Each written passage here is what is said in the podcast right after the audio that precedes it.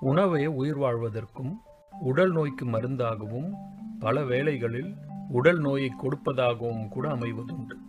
நீரின்றமையா யாக்கைக்கெல்லாம் உண்டி கொடுத்தோர் உயிர் கொடுத்தோரே உண்டி முதற்றே உணவின் பிண்டம் நிலத்தோடு நீரே. உணவெனப்படுவது நீரும் நிலனும் புணரியோரீண்டு உடம்பும் உயிரும் படைத்திசினோரே எனும் புறநானூற்று பாடலில் உணவே மருந்தென்பதை கூறிய போதும் கூட தமிழரின் ஆழமான மருந்து மற்றும் மருத்துவ அறிவு புலப்படும். கல் தோன்றி மண் தோன்றா காலத்தே தான் தோன்றிய தமிழர் வாழ்வியலில் மருத்துவமும் அதற்கான சுவடுகளும் எல்லா காலகட்டங்களிலும் தொடர்ந்து வருகிறது. அப்படிப்பட்ட ஒரு பழம்பெரும் மருத்துவமே தமிழரின் சித்த மருத்துவமாகும். அதனை குறித்த ஒரு தொடர் நிகழ்ச்சியை நமது தமிழொலியில் சித்த மருத்துவர் பிரியங்கா சேகரன் விளம்பரத்தை தொடர்ந்து வழங்கவிருக்கிறார். தமிழொலி அலையொலியில் இணைந்தும் விரும்பியும் பகிர்ந்தும் இருங்கள்.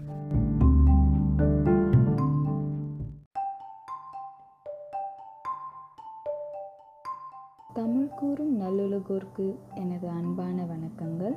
நான் சித்த மருத்துவர் பிரியங்கா சேகரன். நமது பழம்பெரும் சித்த மருத்துவம் நிகழ்ச்சியின் இரண்டாம் பகுதி இது. பழம்பெரும் சித்த மருத்துவம். நாம் சித்த மருத்துவத்தை பற்றி நிகழ்ச்சி முழுவதும் பேச விருப்பினும் அதன் முதல் பெயராம் பழம்பெருமை அதனை முதலில் பேசிவிடுவது நல்லது. ஏன் பழம்பெருமைகளை தற்போது பேச வேண்டும்? பழம்பெருமை பேசி என்ன பயன்? என்ற கேள்வி உங்கள் எல்லோரிடமும் இருப்பது எனக்கு தெரிகிறது. பழம்பெருமை பேசுவது ஒன்றும் அவ்வளவு வீணான செயல் அல்ல. நாம் நமது வரலாற்றை தெரிந்து கொண்டால்தான் நம்மால் வரலாறு படைக்க இயலும். இது பழம்பெரும் வரலாற்று ஆராய்ச்சியாளர் தியோடர் ரூஸ்வெல்ட்டின் கருத்து. வரலாற்றை தெரிந்து கொள்வதன் மூலம் வரலாற்றில் எவ்வாறு செயல்பட்டிருக்கிறார்கள் என்பதை தெரிந்து தற்போது நாம் நமது முயற்சிகளில் வரலாற்றை ஒரு ஆதாரமாக பயன்படுத்தலாம். இதற்கு மிக பெரும் சான்றாக நமது சித்த மருத்துவம் விளங்குகிறது. கொள்ளை நோய்களாக கூறப்படும் கொரோனாவிலும் டெங்குவிலும் நம்மை காக்க பயன்பட்டது இந்த சித்த மருத்துவம் தான் இந்த சித்த மருத்துவம் எனப்படுவது வரலாற்றின் ஒரு பகுதிதான். ஆம் தமிழ் வரலாற்றின் ஒரு பகுதி. தமிழ் வரலாறு ஒன்றும் நாம் பார்ப்பது போல பல அரச வரலாற்றை மட்டுமோ அல்லது வேறு வேறு ஏதாவது ஒரு நாகரீக வரலாற்றை போல சாதாரண வரலாறுடையது அல்ல. நாம் மாபெரும் அறிவியல் பின்புலம் உடையவர்கள். கட்டக்கலை கணிதம் வானவியல் வாணிபம் என பல்வேறு துறைகளில் நமது தமிழ் சமூகம் முழுமை பெற்ற ஒரு நாகரிகமாக இருப்பினும் மருத்துவ துறையில் தமிழ் கண்டுள்ள வளர்ச்சியானது ஆகச் சிறந்தது என்றே கூறலாம். தமிழர் மருத்துவத்துறையில் வளர்ச்சி பெற்றிருந்தனர் என்பதை கூறுவதற்கு முன்பு தமிழர் எந்த காலத்திலிருந்து மருத்துவத்துறையில் வளர்ச்சி பெற்றிருந்தனர் என்பதற்கான சான்றுகள் தற்போதைய மிகப்பெரிய தேவையாக உள்ளது.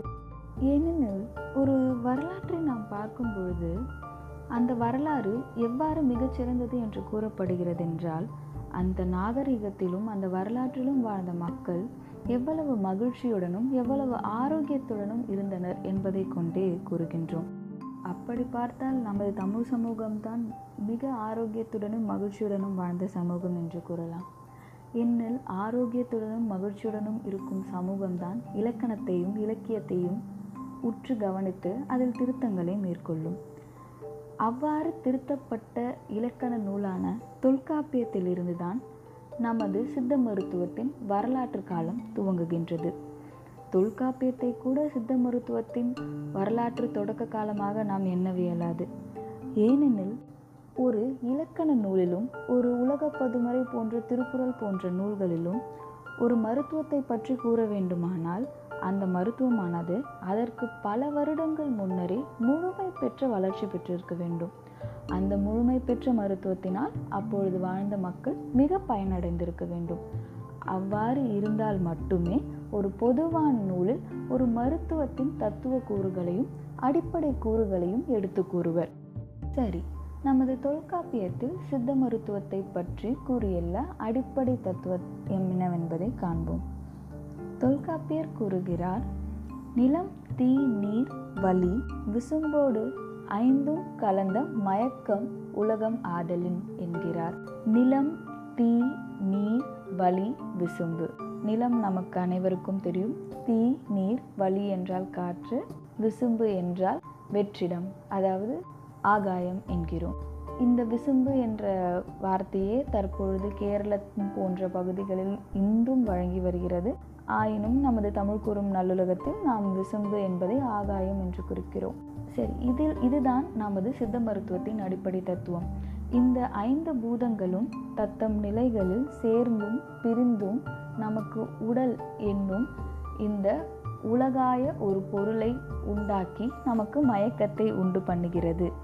என்னும் சித்த மருத்துவத்தின் அடிப்படையான தத்துவத்தை தொல்காப்பியத்தில் கூறியுள்ளனர். இதுபோல பல கூறுகள் தொல்காப்பியத்திலும் பல வரலாற்று நூல்களிலும் உள்ளன. அவற்றை பற்றி நாம் இனிவரும் நிகழ்ச்சிகளில் விளக்கமாக காணப்படுகிறோம். தமிழொலியில் அலையொலி கேட்கும் அனைவருக்கும் எனது அன்பான நன்றிகள். நான் சித்த மருத்துவர்.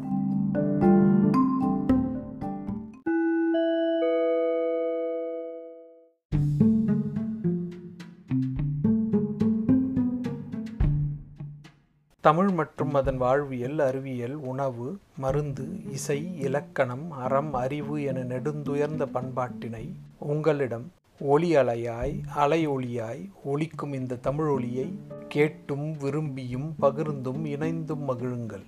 தமிழொலி தமிழர் அனைவருக்குமானது.